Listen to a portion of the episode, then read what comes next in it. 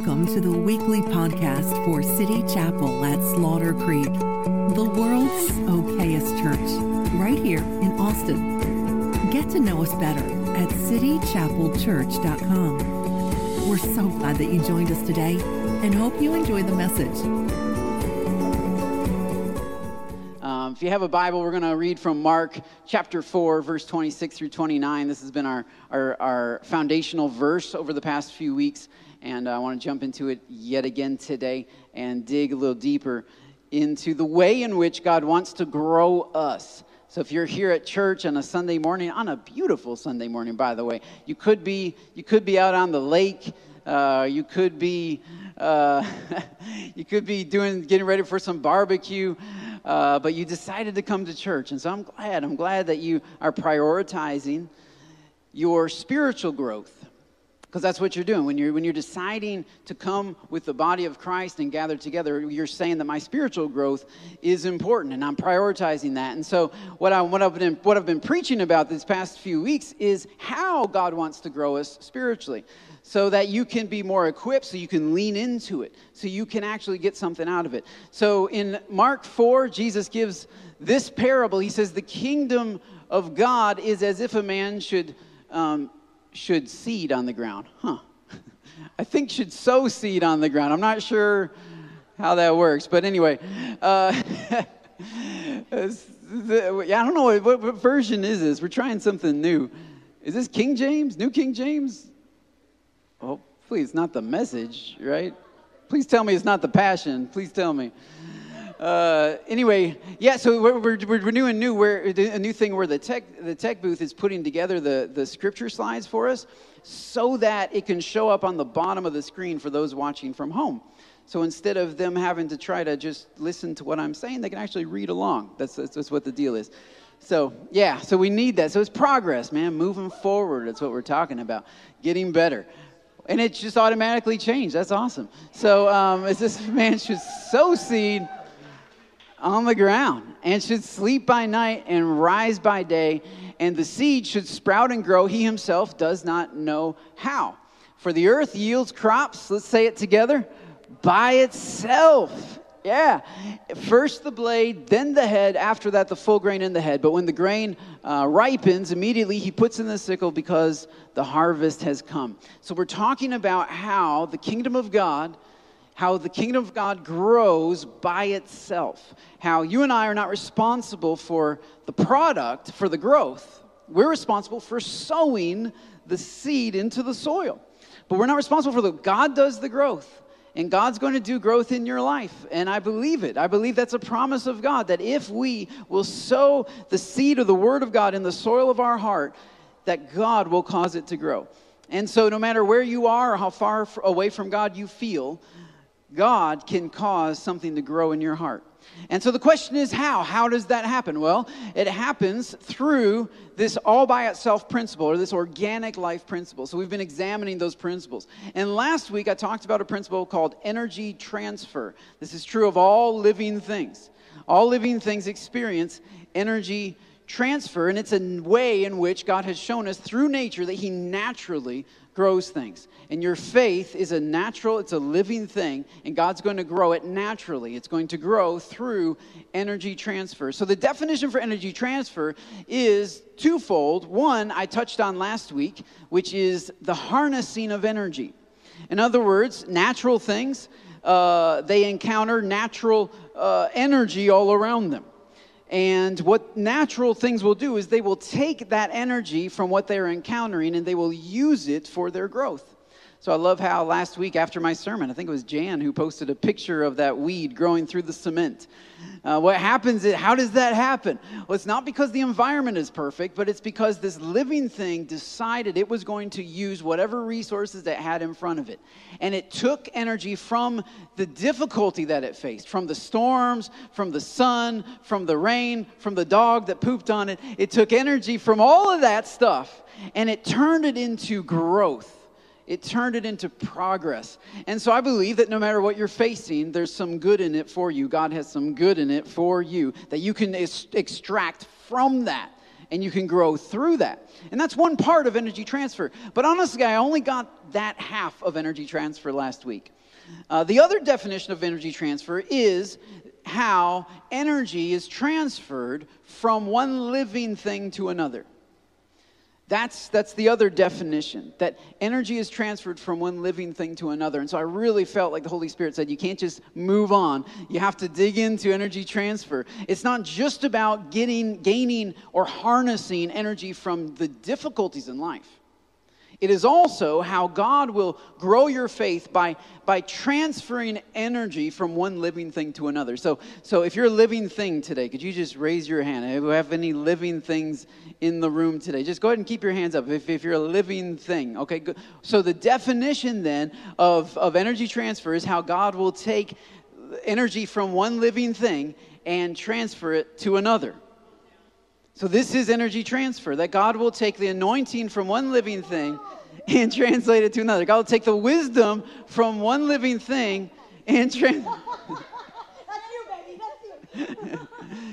That's energy transfer. You can put your hands down if you want. Because these living, we have the, all these living things, and the way that God grows your faith is by transferring energy from one living thing sitting next to you or maybe sitting behind you, or maybe across from you. Maybe that this is why every Sunday we have you go shake hands and, and hug people because the, what, the energy God wants to transfer to you today might not be from the person who's sitting next to you. It might be from somebody you haven't met yet who's back there in the back corner. MJ back there going, transfer energy to you. How's it going? Eh, because you don't know how God's going, what living thing God's going to use. So you need to connect with the living things that are around you because God wants to transfer energy to you from living things. Oh, and by the way, God wants to transfer energy through you to living things. So I want to talk to you today about energy transfer, and I want to give you a cool little graph okay? This is a, it's a scientific graph uh, called the energy pyramid. All right, as I, as I started Googling energy transfer in nature and listening to a bunch of YouTube videos, I came across a lot of guys talk about the energy pyramid. Now, maybe you got this in fifth grade or sixth grade, I don't know.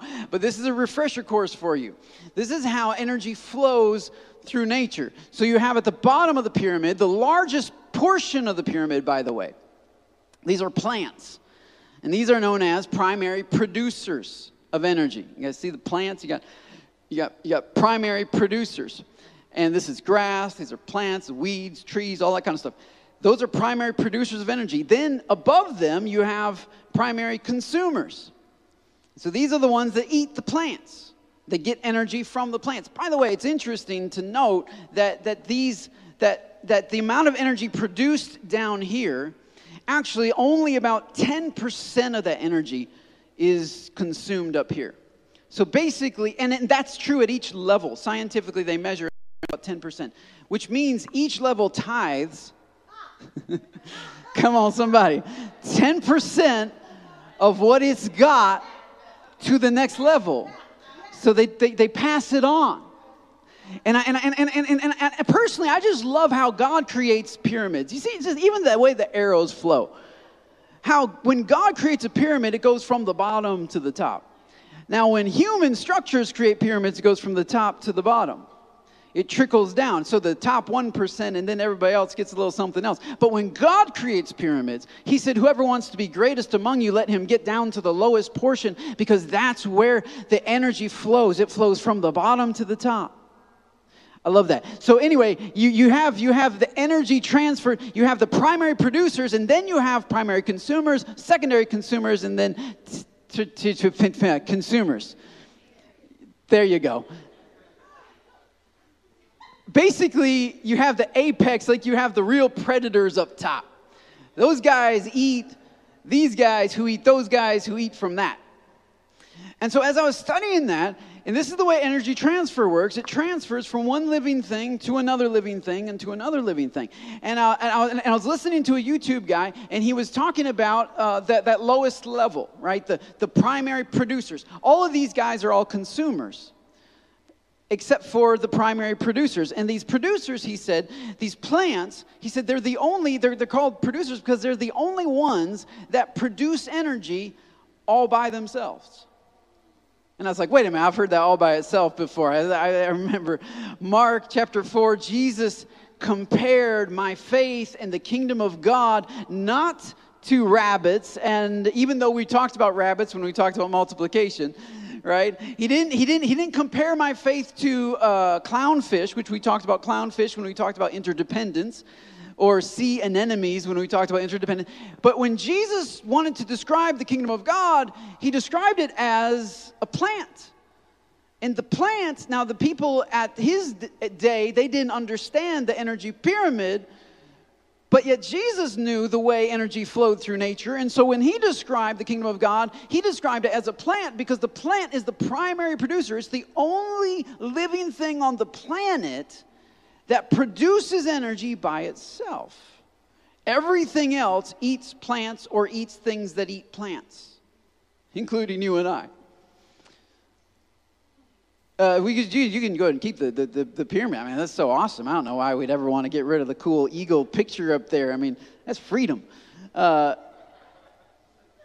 but every, every other living thing, they eat things that eat plants. Plants are the only thing that produce energy all by themselves. But remember, there is no new energy in the universe, it's only recycled energy. So, where do the plants get the energy that they produce? From the sun.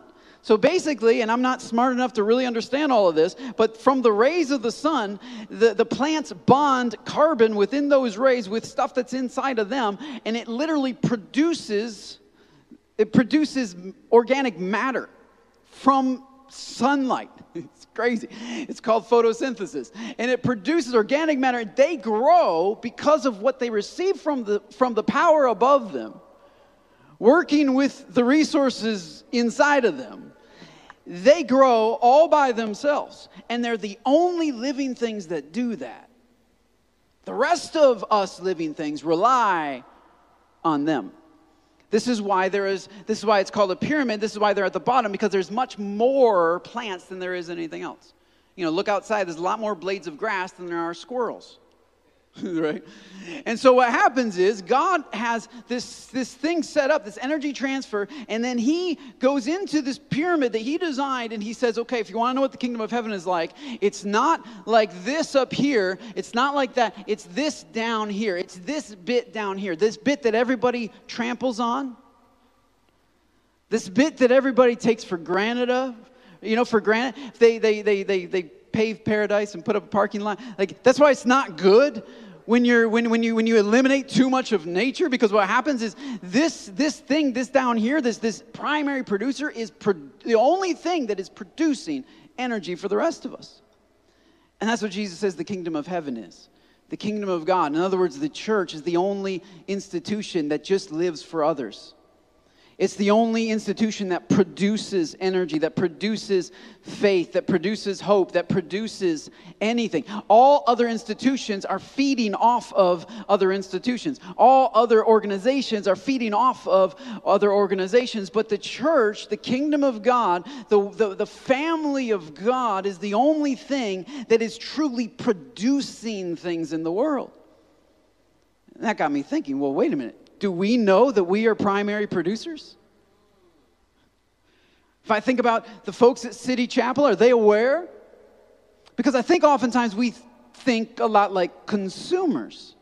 In fact, we'll even go to church saying, I need to see what God has for me. And I'm going to get something from church, and I'm going to get something from the preaching, I'm going to get something from worship, I'm going to consume something. We often think of ourselves as consumers, not as producers. And so that's why, even in our prayers, we ask God to give us stuff. Because that's what rabbits need. They need somebody to give them some carrots. I think. I think that's what the, I don't know. That's, that's, that's what Bugs Bunny ate. I mean, that's all I know. Like, so it's like, you know, they, they, they need something to be provided for them. But Jesus said the kingdom of heaven isn't like rabbits. It's not like these other consumers. The kingdom of heaven produces all by itself it produces for other people to take. It produces for other organizations to take. It gives for other people to take. And so, my, my, my message today is simply that you are a producer. God wants you, the way that He's going to grow your faith is by by empowering you to produce something. Produce energy.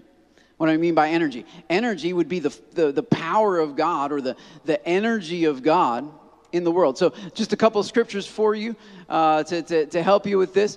I think it was um, let me let me see let me look at my notes matthew 5 14 through 16 the, the actual bible jesus jesus is teaching the sermon on the mount he, in, the, in, in, the, in the new king james he says you are the light of the world a city that is set on the hill cannot be hidden neither do men light a candle and put it under a, a basket but instead they put it on a lampstand and it gives light into all that are in the house he says in the same way let your light so shine before men that they may see your good works and glorify your father who's in heaven but I kind of like what the message, how the message puts it. He said, here's another way to put it. You are here to be light, bringing out the God colors in the world, because that's what light does. Right? Uh, technically, light doesn't reveal anything. Light is reflected off of all of these objects, and the way in which it's reflected is, is, the, is, is the color that your eye picks up on. So, technically, nothing has color in and of itself until light is shine, shining on it. So that's a philosophical question. But, but this is what he says. He says, he says, you are the light. You are that thing that reflects off of all, everything that God has made and brings out the colors and brings out the trueness of it and the reality of it. You are that light. That, that the kingdom of heaven, the people of God, are the light of the world. They bring out the God colors in the world. God is not a secret to be kept. We're going public with this, as public as a city on a hill. He says, If I make you light bearers, don't, uh, don't think I'm going to hide you under a bucket. I'm putting you on a light stand. Now that I've put you on the hilltop, on that light stand, I want you to shine. And this is why he says, I want you to keep open house, be generous with your lives. By opening up to others, you'll prompt people to open up with God, who is a generous Father. And even like this is true not just in, in our everyday life, but even in our struggles and our difficulties right? Uh, the passage, Second Corinthians chapter 1, uh, verse 3 through 5 says, Praise be to God, the Father and Lord, uh, Father of our Lord Jesus Christ, the Father of compassion. He's the Father of compassion who comforts us in all of our troubles so that we can be comfortable. Oh, no, sorry, that's, that's, not, that's, not, that's not what it says. Oh, sorry. I was just, I got carried away. I was to about to take up an offering. Who comforts us in all of our troubles so that we can make it through another day. Who comforts us in all of our troubles so that we can worship Him.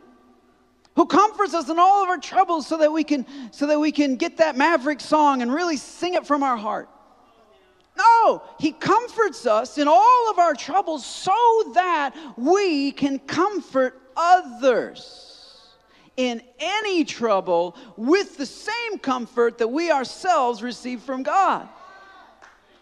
Whoa. So God Himself gives us energy so that we can pass energy on to others. Wait a minute, wait. I thought he gave it to me because he just liked me. I thought he gave it to me because he wanted me to feel good. Well, yeah, that's all true. He wants you to receive it, but once you receive it, he wants you to give it. And so this is this is the further explanation. I think it's in verse 5 where he says, "For just as we share abundantly in the sufferings of Christ, so also our comfort abounds through Christ." So he's saying, look, the same way that Jesus suffered, right? And then we identify with his sufferings, and then his sufferings, through his sufferings, we were brought comfort and peace and salvation and healing. In the same way, we're going to suffer, and as God comforts us and raises us up from the dead, our resurrection is going to bring comfort and peace and healing and salvation to somebody else. He says, Don't you understand? The energy transferred from the very bottom, which is Jesus, the greatest servant of all, the suffering servant, we receive from him. And in the same way, we don't just keep it and hoard it, we pass it on to somebody else. And it do, you don't have less when you pass on to somebody else, it doesn't subtract from you because you're a producer. Because you're a, you're a producer right? Like sometimes I, I, I, I feel like it's like it's, it's like we, we, we get into a hoarding mentality right and so but but but but imagine if you if, if you were a producer of iphones Imagine if you had your own iPhone factory and you're pumping out 30 iPhones every day and somebody comes to you and says that they need, they need an iPhone. Well, you would say, oh, okay, well, here you go, here's a phone, because I got a whole factory. But when we live on a spirit of poverty, when we don't understand that we are producers, we think we're consumers, that means we need to save whatever we got and hold on to it. We can't pass it along. We can't give it up. This is the only iPhone I got. And if you need an iPhone, I suggest you go to Verizon and get one because I got mine. You need to figure out you. Basically, I I'm sorry because if I give you mine, then I won't have one. it's called boundaries. That's what I'm talking about. It's called boundaries. You need some good boundaries when you're a consumer. And when it comes to iPhones, I'm a consumer. I'm not a producer. I don't know how to make this. I can't produce this. Oh, but when it comes to the kingdom of God, I am producing something. What am I producing? I'm producing the fruit of the Spirit. And Galatians gives us, and I think we have this scripture Galatians gives us the fruit of the Spirit that we are producing.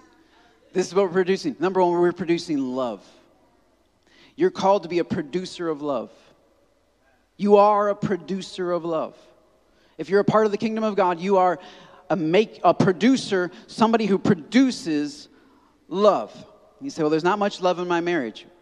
Well, produce it. You're not a finder of love. You're not a scavenger of love. You're not a consumer of love. You're not just a receiver of love. You are also a producer of love. So there's not much love in my workplace. A lot of, a lot of angry people. Produce it. Why? That's why God put you there.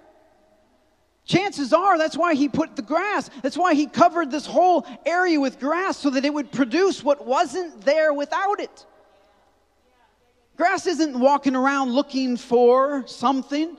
It's not wanting to be fed all the time. I mean, can you imagine? Can you, can you imagine if, if, if the grass was a consumer? Let your dog out to pee in the backyard and comes back with three legs instead of four. and yet, man, so many churches are carnivorous yards because we're hungry for something that we can't produce and we're taking it from people and we're biting legs off and arms off. And no wonder people have been so wounded by the church. They were not wounded by the kingdom of God because the kingdom of God produces, it gives and it gives and it gives. And after it's given more, it gives more. This is the kingdom of God that we live to give. The entire purpose of the, of the lower level living uh, is, is to produce. The entire purpose, like after grass and trees have produced oxygen and, and, and, and, and moisture into the air, they have done their purpose. They're producing. So we produce love. And that's our purpose. And once we have produced it, once we have passed it on, once we have shared it, we celebrate that. We say, yeah. And we go get more love from our Heavenly Father and we produce it and we go get more from our heavenly father and the power above us works with the power inside of us and we produce more we produce joy we are producers of joy not finders not scavengers of joy we are producers of joy you say, oh, it's pretty, pretty, pretty miserable workplace that I live in. There's no joy, no one's smiling. Produce it. By the way, all the fruit of the Spirit is all transferable. You get around somebody who's joyful, and then you get more joyful. You get around somebody who's, who's encouraged, you get more encouraged. You get around somebody who's smiling, you start smiling. All of these fruit of the Spirit are all transferable, they're all catchy, they're all contagious. So if there's no joy in your home, be joyful. Don't go complain to your husband about how there's no joy in here. There's no joy. Well, the complaining is part of the no joy. That's exactly lack of joy. it's not just wives, it's husbands too. And it's not just our parents will complain to children. You're making it so so so joyless around here. Wow, and that's that's not helpful. No, you produce joy. If God wanted you to go into a place where there already was joy, he wouldn't have placed you there. You're a producer, so you produce it, you grow it. You produce joy, you share joy. Peace, man. We are to produce peace. Man, if I see one more Christian posting on Facebook how they're protecting their peace. I'm going to pull my hair out. Well, you, you're not made to protect it, you're made to produce it. Now, if you lost your connection with the sun and you forgot how to produce it, then I understand why you're so protective of it. But if you have freely received, suddenly you can freely give. And Jesus said, My peace I give to you because I got enough of it to share with people around me. I'm not on the edge. I'm not on the edge of despair and, and unrest and anxiety. No, I have so much peace from my Father, I can produce it and share it with you. I don't have to guard it and protect it. I don't have to be, be careful that nobody steals it and only be around certain people that'll help it grow. it's my precious. No, man, it's a. it's not just one piece. Like, like I'm a, I'm a peace factory. I'm making it over here. I'm producing it. I don't need you to give it to me. I'm receiving from my Heavenly Father and I'm producing it. I can give to you. I can pass it on to you. You can get around me. I got so much peace that I can pass it over to you. And it doesn't detract from me. People say, Pastor, I'm so sorry to bother you. It's not, stop apologizing. I'm a factory. I'm just like, apple trees aren't mad when you go up and take an apple from them. They're not like, oh no, I'm one less apple now. What am I going to do? I grew that thing, man. I'll grow another. It's fine. But we, but we, we, we, we, we, we have a poverty mindset. Scarcity, yeah. It's like my parents when I was growing up, they used to tell me when I wanted something that we couldn't afford money doesn't grow on trees. Because the idea was if we had a money tree, we would have an endless supply of money, therefore, we could buy whatever we wanted. And I'm telling you, money doesn't grow on trees, it grows in 401ks. Think about it. Think about it. It, it, it grows, and, and, and if that's true of money, just think what peace, peace doesn't grow on trees, but peace grows inside of me. And if I had a tree that grew peace 24 7, would I be so scared that I was going to lose it if I hung out with so and so, or if I spoke to so and so, or if I went to that church because so and so looked at me kind of funny and so I was afraid I was about to lose my peace? No, I just go home. I got a whole tree. I'm just growing peace. In my time with God, I'm growing peace. In my time with the Holy Spirit, I'm producing peace. And I go into my prayer closet empty and I come out full. And I got all this peace. I go into my car, commuting from my house to my work. I go in empty and I show up work full. Because I produce it. I don't have to find it, don't have to borrow it from you or from the pastor or from so and so. I can just produce it in my own spirit. Producing love, joy, peace, forbearance. That means long suffering. That means being able to, persistence, being able to continue even in the midst of difficulty, even in the midst of suffering, even when other people aren't treating me right. I can have a good attitude about this. I can bless those who curse me. I can love those who hate me. I can do good to those who spitefully use me. That's what Jesus said. And, and, and, and people listen to that and they're like, how, how could anybody ever do that? Well, it's the Holy Spirit. When God's kingdom begins growing inside of you, all by itself, forbearance starts rising up. And you can go through stuff that would have broken other people. You can make it through stuff that would have crushed other people. And it's not to your glory, it's not to your strength. It's because you got a forbearance tree in the backyard of your life. That somewhere in your spirit, when you spend time with God, you have strength to press on through what other people would have given up on. Because you produce it.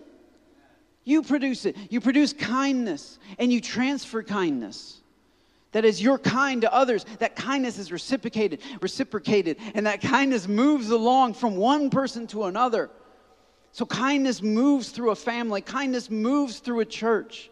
By the way, gossip also moves through a church. Judgmentalism, judgmentalism also moves through community. It's passed on from it's contagious, just but so is kindness. You're not a victim to the judgmentalism of the people you're talking to. You can take their judgmentalism, judgmentalism and hand them kindness. You can pass on kind, you can stop the judgment, you can stop the, the criticism, the critical spirit. And you can say, look, here's, here's some kind words about that person that you're sharing not so kind words about. And you produce kindness. You can, you, you, this, this is why your kids are not a victim to what you were growing up. This is why generational curses can be stopped because new trees can be planted. And you can train your kids to think differently about things. You can train your kids by producing it within the home. And so you produce kindness, goodness, that is, that is a, a, a motivation inside that is, for, that is for good.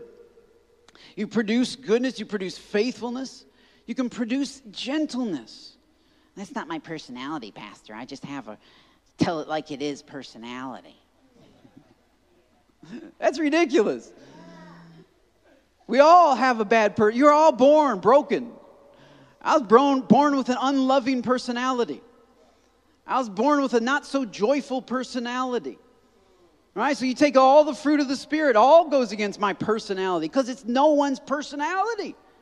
This is the kingdom of God that is growing all by itself. And God asks you to take your personality, lay it at the foot of the cross, crucify it with Jesus, and receive the fruit of the Holy Spirit. So that you are not your personality, the way you were born, the way your mom was, or whatever, but you are a new creation, made in the image of God, producing something new, bringing something into your environment that wasn't there before you bring gentleness. Which, which for Texans means you start talking to yourself gently. I'm not talking about just other people. You bring gentleness right here. You stop cursing yourself. You stop cutting yourself down. You stop cutting down those around you. You stop cutting down. You, you be gentle. What does gentle mean? Gentle means unassuming. Well, I just assumed that you would bump, bump, bump. Yeah, and that's not gentleness. It means unassuming. It means believing the best. It means a soft answer. Proverbs says a soft answer turns away wrath. So you're around a bunch of people that aren't gentle, they're, they're rough, tell it like it is, because they're right and everybody else is wrong. Well, I just don't know how I can. No, right there, you can have a soft answer.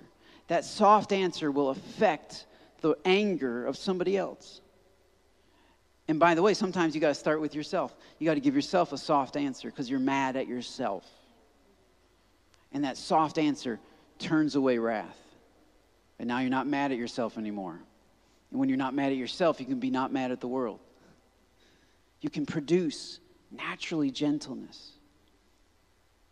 And finally, self control.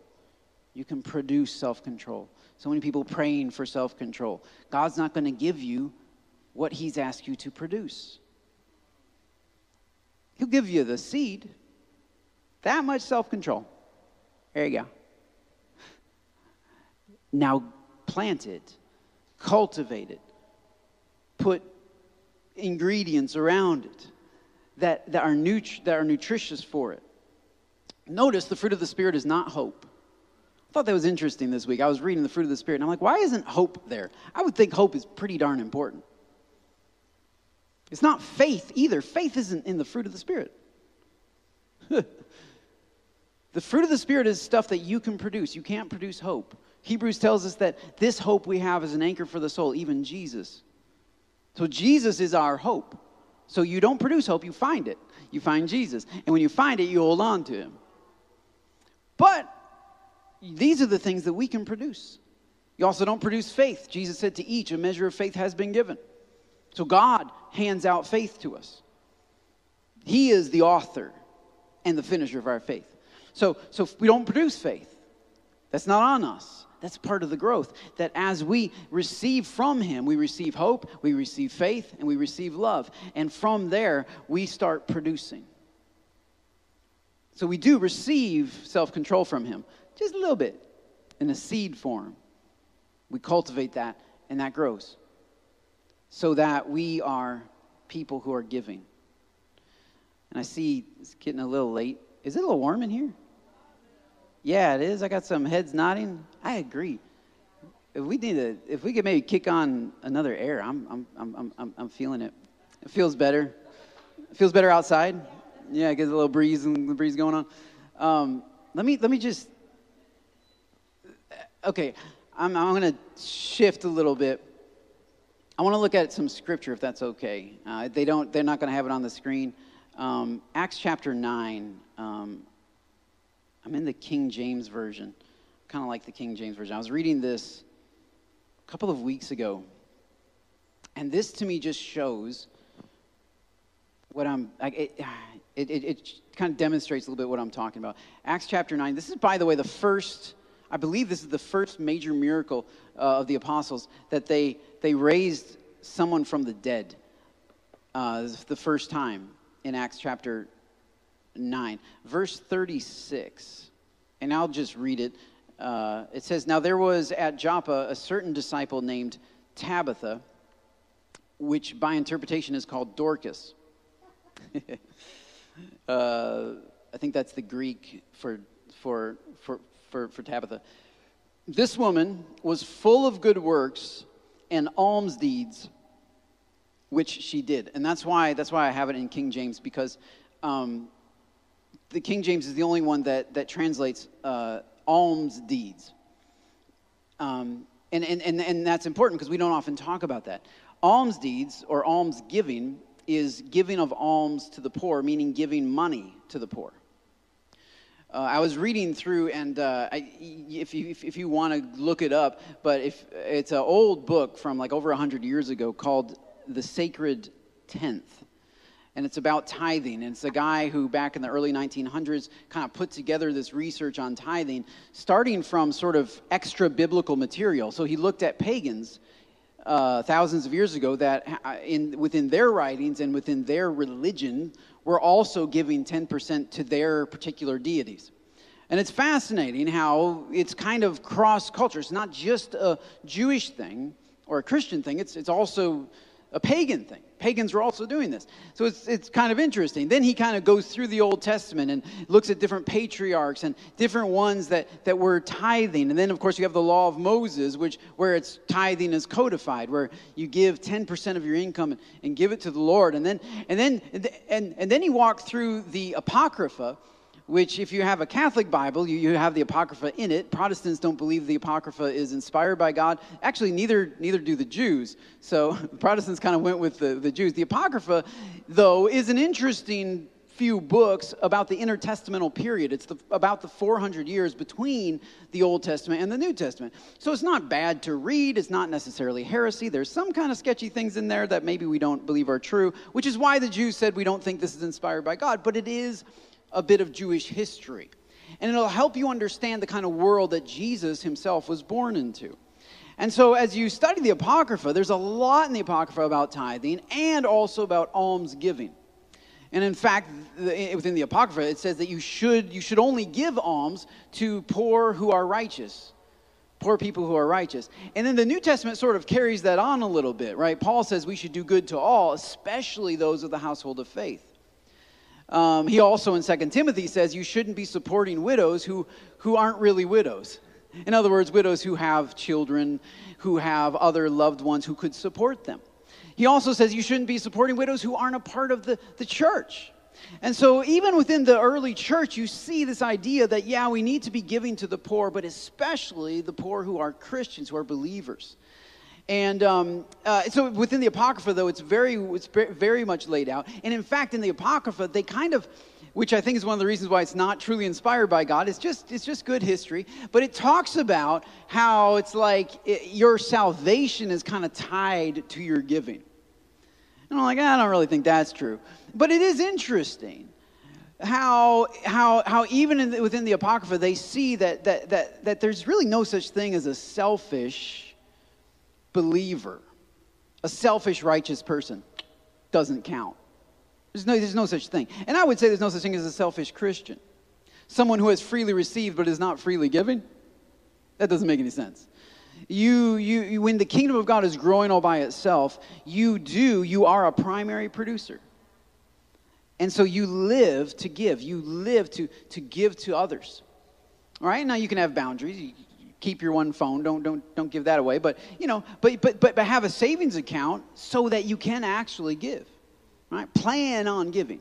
And, and, and, so, and so, so, so the writer, he looks at the Apocrypha, which I thought was fascinating. Then he, and he talks a lot about alms giving or giving to the poor. And I thought, man, I, I talk about tithing a lot, but I don't really talk about giving to the poor very much. And yet, to the early church, this was an incredibly important thing to do tithing to the church, but also giving to the poor. And then he looks at the Talmud, which the Talmud is the Jewish uh, sort of commentary on the Old Testament. And, and, and, and he says that, that the Hebrews believe that the Talmud was originally uh, a, collection of, of kind of oral instruction given by Moses. Moses came down from the mountain with God with the law, with the Ten Commandments, as well as a bunch of other commandments uh, in the book of Deuteronomy and Leviticus, and he, and, and he gives that to the people. Well, the people are like, oh, that's wonderful. I see that law, but they got questions right? Because it's like, well, my, my, my neighbor was practicing archery and his arrow flew over my fence and killed my goat. I want him to give me a new goat, and he says he doesn't have to because it's not in the law. And so they would come to Moses with all of their problems and say, Moses, you're the one who heard from God. What should we do? And Moses was like, Well, based on what I heard from God on the law. And he was their judge until Jethro, his father in law, came to visit him. He's like, Dude, you're way too busy. You don't even have time to write the Old Testament. he didn't actually say that, but he said, You're way too busy. He's like, You need to appoint 70 judges who will administer justice for you. And so the, the, the Jews say that when he appointed those 70 judges, he gave them an oral reasoning for all of the laws that God had given them. In other words, this is how you should judge in these particular areas. And so then out of that came the Talmud. So by the time Jesus came into the earth, the Talmud was basically law. The, the Hebrews believed that it wasn't quite inspired, but it nearly was. And so they, if you were drawn, if you were drag, dragged, drug into court, they would whip out the Talmud to see if you had done what was right. They were basically living by the Talmud. And Jesus even affirms the Talmud one time, which is kind of interesting. He tells the, he tells the Pharisees, he says, he said, you guys tithe off of cumin, which is a, a seasoning, right? And he says, you should do that. He says, but you should also do the greater things, which is mercy and justice. And, and he goes on. And, but where, where did he get this idea of tithing off of cumin? Oh, it's from the Talmud. The Talmud had instructions not just about tithing, like giving 10% of your income to God, but also tithing everything.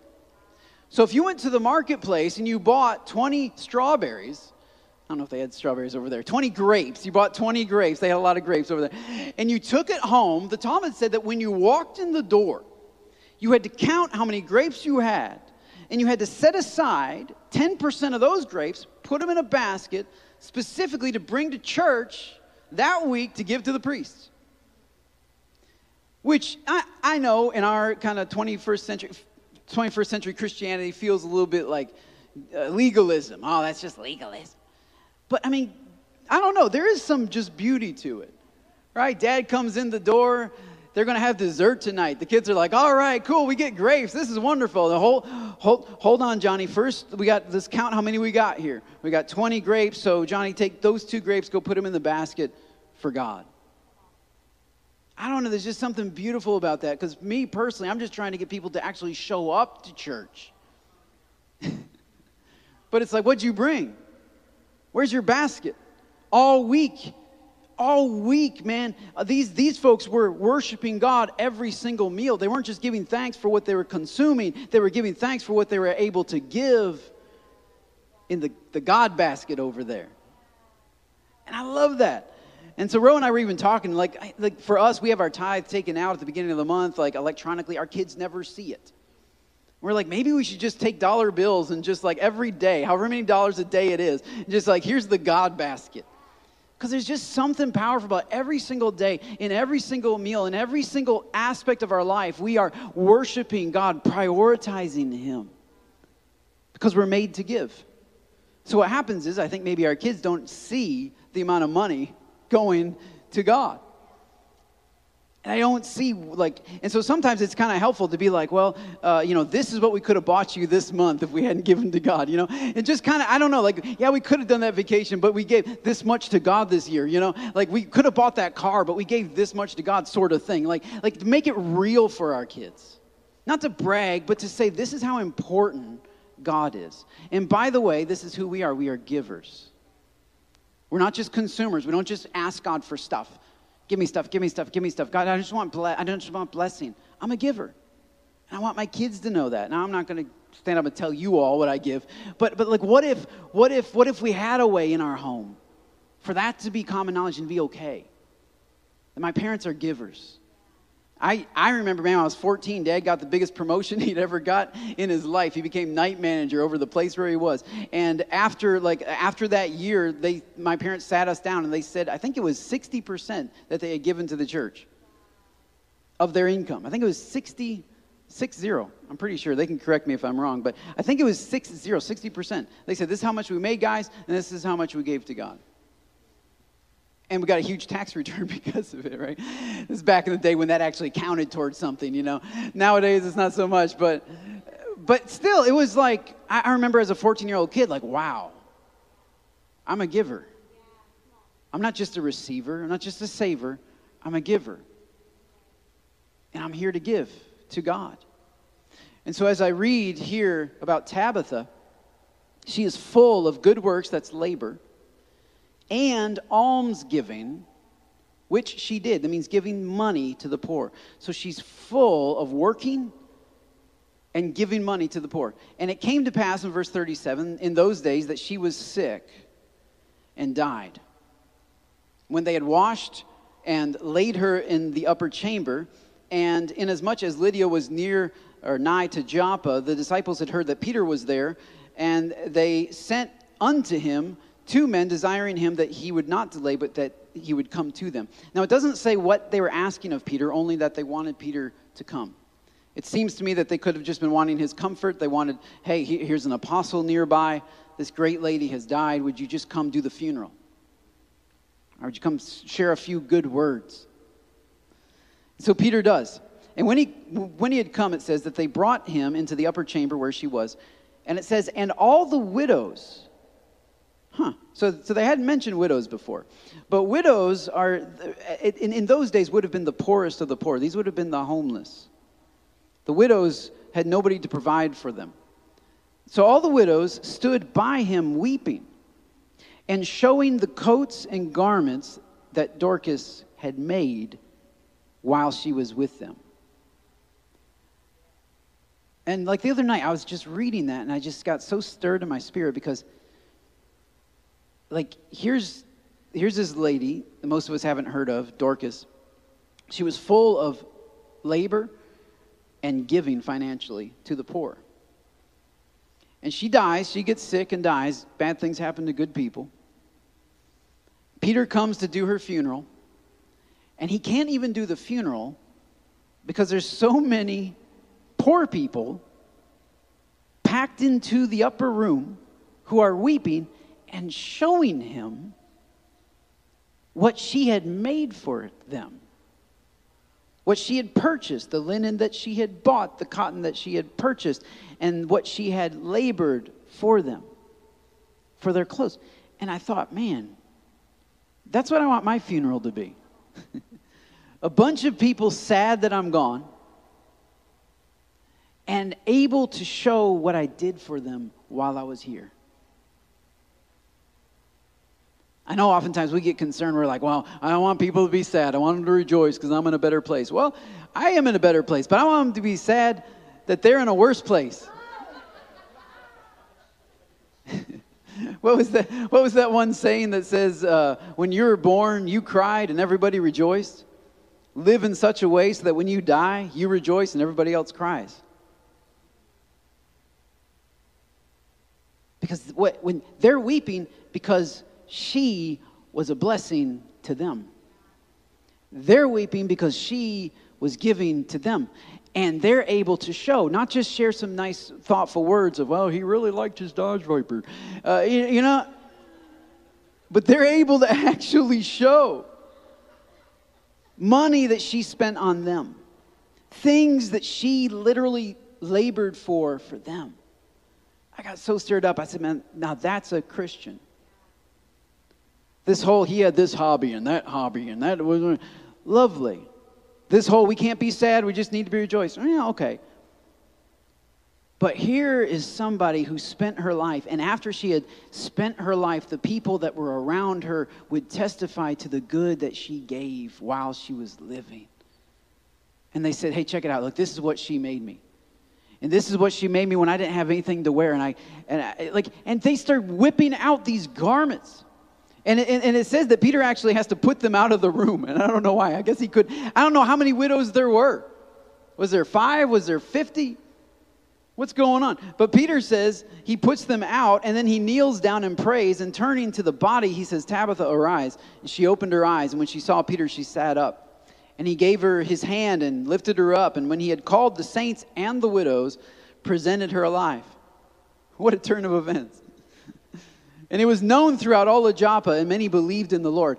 Isn't it interesting that God will take your greatest pain and even transfer faith from that? Many believed in the Lord after they heard about Tabitha being raised from the dead. She goes through this horrible sickness, she dies, and then God uses that horrible thing to resurrect her in order to bring faith, to transfer faith to other people. And it's interesting, like if you keep reading chapter 10, right away he says there was a certain man in Caesarea called Cornelius. He was a centurion of the band called the Italian band, a devout man one that you and I probably haven't heard of before, but one that feared God with all of his house and gave much alms to the people or to the poor. And he prayed to God always. And he saw in a vision, evidently about the ninth hour of the day, an angel of God coming to him, saying to him, Cornelius. And when he looked on the angel, he was afraid and said, What is it, Lord? And he said to him, the prayer, Thy prayers and thine alms have come up for a memorial before God. What? Can you, can, can you believe that your prayers could be a memorial and your giving? That's great. I was reading that the other night and I just got so fired up. I'm like, now that, this guy isn't even necessarily a believer. This is Cornelius in Caesarea. He's not, he's, he's a Gentile. And at this point in the book of Acts, the church was not preaching to Gentiles. They were only preaching to Jews because Jesus was a Jewish Messiah. So they didn't feel like salvation was for the Gentiles. And yet, here's this Gentile who's over there praying every day and giving to the poor. And God on his wall has a picture of Cornelius. You and I would think it was Pete that was on his refrigerator. Peter, he just raised somebody from the dead. That didn't go up before the God as a memorial. No, God is up there bragging in heaven about this amazing guy, Cornelius. What is he doing? Praying every day and giving to the poor. Well, this other dude just raised the dead, but all of heaven is fascinated. And, and this one angel was so lucky, lucky to finally go down and get the signature of Cornelius hey, hey, could you, could you just, could you just sign the inside of my robe? Because, because I've, I've been, I've been watching replays of that time when, when, when you gave to that homeless guy. I, like, and, I, and then, and then, and then, man, I was watching the replay of the time when you hardly had anything and you gave to that person. Like, wow, this is awesome.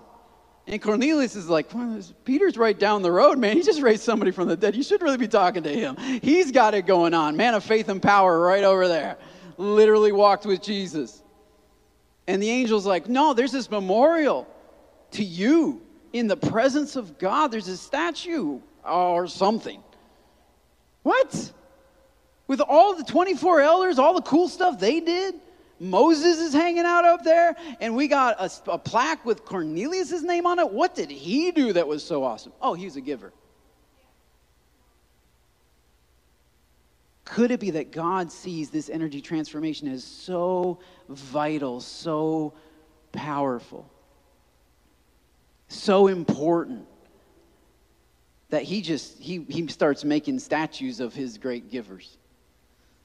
That in heaven, I don't know that I don't think there's statues. Maybe there are. That's the way we memorialize people.